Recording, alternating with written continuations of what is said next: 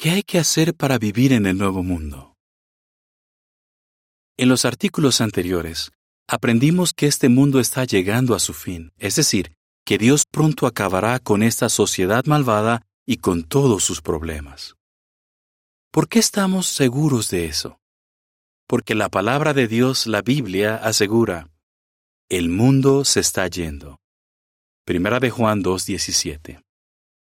Pero también estamos seguros de que habrá personas que sobrevivirán, porque el mismo texto continúa diciendo, El que hace la voluntad de Dios vive para siempre. Por lo tanto, la clave para sobrevivir es obedecer a Dios. Pero para obedecerle, primero debemos conocerlo. Conozcamos a Dios para sobrevivir. Jesús dijo, Esto significa vida eterna, que lleguen a conocerte a ti, el único Dios verdadero. Juan 17:3. Para sobrevivir al fin del mundo y vivir para siempre, necesitamos conocer a Dios. Es decir, no basta con reconocer que Dios existe y saber unos cuantos datos sobre Él. Necesitamos ser sus amigos. Y cuando queremos ser amigos de alguien, necesitamos dedicarle tiempo. Con Dios pasa lo mismo. Veamos algunas enseñanzas bíblicas que nos ayudan a desarrollar y mantener una buena amistad con Dios. En la serie de imágenes se ve que una enfermera agotada y abrumada se sienta en el suelo de un hospital.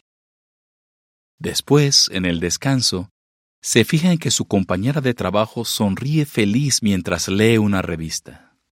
Su compañera le lee un versículo de la Biblia y le da una tarjeta de contacto de jw.org. Lo que enseña la Biblia.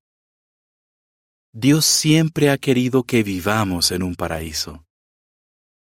Dios creó a los primeros seres humanos, Adán y Eva, y los puso en un lugar hermoso llamado el Jardín de Edén eran perfectos y Dios les dio todo lo que necesitaban para ser felices.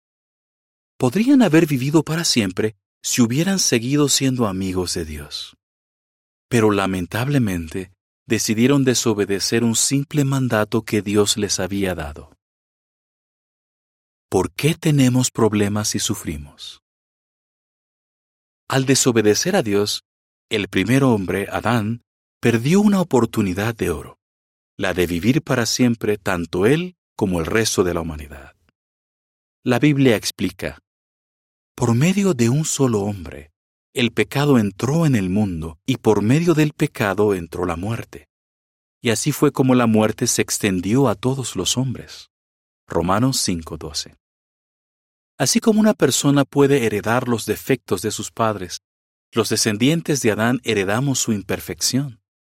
Por eso todos envejecemos y morimos. Dios ya hizo algo para ayudarnos. La Biblia dice, Dios amó tanto al mundo que entregó a su Hijo unigénito para que nadie que demuestre tener fe en Él sea destruido, sino que tenga vida eterna. Juan 3:16 Dios envió a Jesús a la tierra para que diera su vida por nosotros. Al pensar en lo que Dios hizo, un hombre de 86 años de la India llamado Prabhakar dice, Esto me demuestra que Jehová me ama muchísimo. Su amor me da la esperanza de vivir para siempre. La nota a pie de página dice, La Biblia dice que el nombre de Dios es Jehová. Fin de la nota podemos demostrar agradecimiento por lo que Dios ha hecho por nosotros.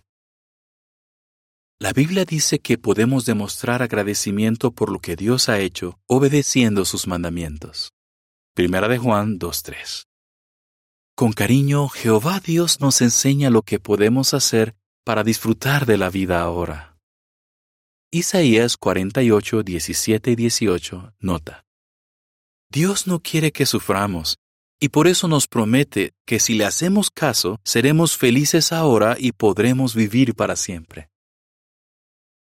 En la imagen se ve que ya en casa, la enfermera entra en jw.org. Leamos la Biblia todos los días. Es verdad que para vivir tenemos que comer todos los días. Pero Jesús además dijo, No solo de pan debe vivir el hombre, sino de toda palabra que sale de la boca de Jehová. Mateo 4:4 Hoy encontramos las palabras de Jehová en la Biblia. A medida que estudiamos este libro sagrado, aprendemos lo que Dios hizo en el pasado, lo que está haciendo ahora y lo que hará en el futuro. Aquí se ve que la misma enfermera mira hacia arriba después de leer la Biblia durante su hora de almuerzo. Pidámosle ayuda a Dios. ¿Qué podemos hacer si queremos obedecer a Dios, pero nos cuesta trabajo dejar de hacer cosas que Él dice que están mal? En ese caso, conocer bien a Dios nos ayudará mucho. Veamos lo que le sucedió a una mujer a quien llamaremos Sakura. Ella llevaba una vida inmoral, pero cuando comenzó a estudiar la Biblia, aprendió que Dios manda huyan de la inmoralidad sexual. Primera los Corintios 6:18. Sakura le pidió fuerzas a Dios y logró cambiar su estilo de vida. Sin embargo, tiene que seguir luchando contra las tentaciones. Ella dice, Cuando tengo pensamientos inmorales, le hablo con franqueza a Jehová porque sé que no puedo luchar contra esto yo sola. La oración me ha acercado más a Jehová. Como Sakura, millones de personas están conociendo a Dios, y Él les está dando las fuerzas que necesitan para hacer cambios y vivir como Él quiere. Cuanto más conozcamos a Dios, más nos conocerá Él a nosotros y nos verá como buenos amigos suyos.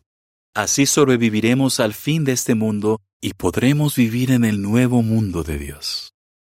¿Y cómo será ese mundo? El próximo artículo lo explica. Fin del artículo.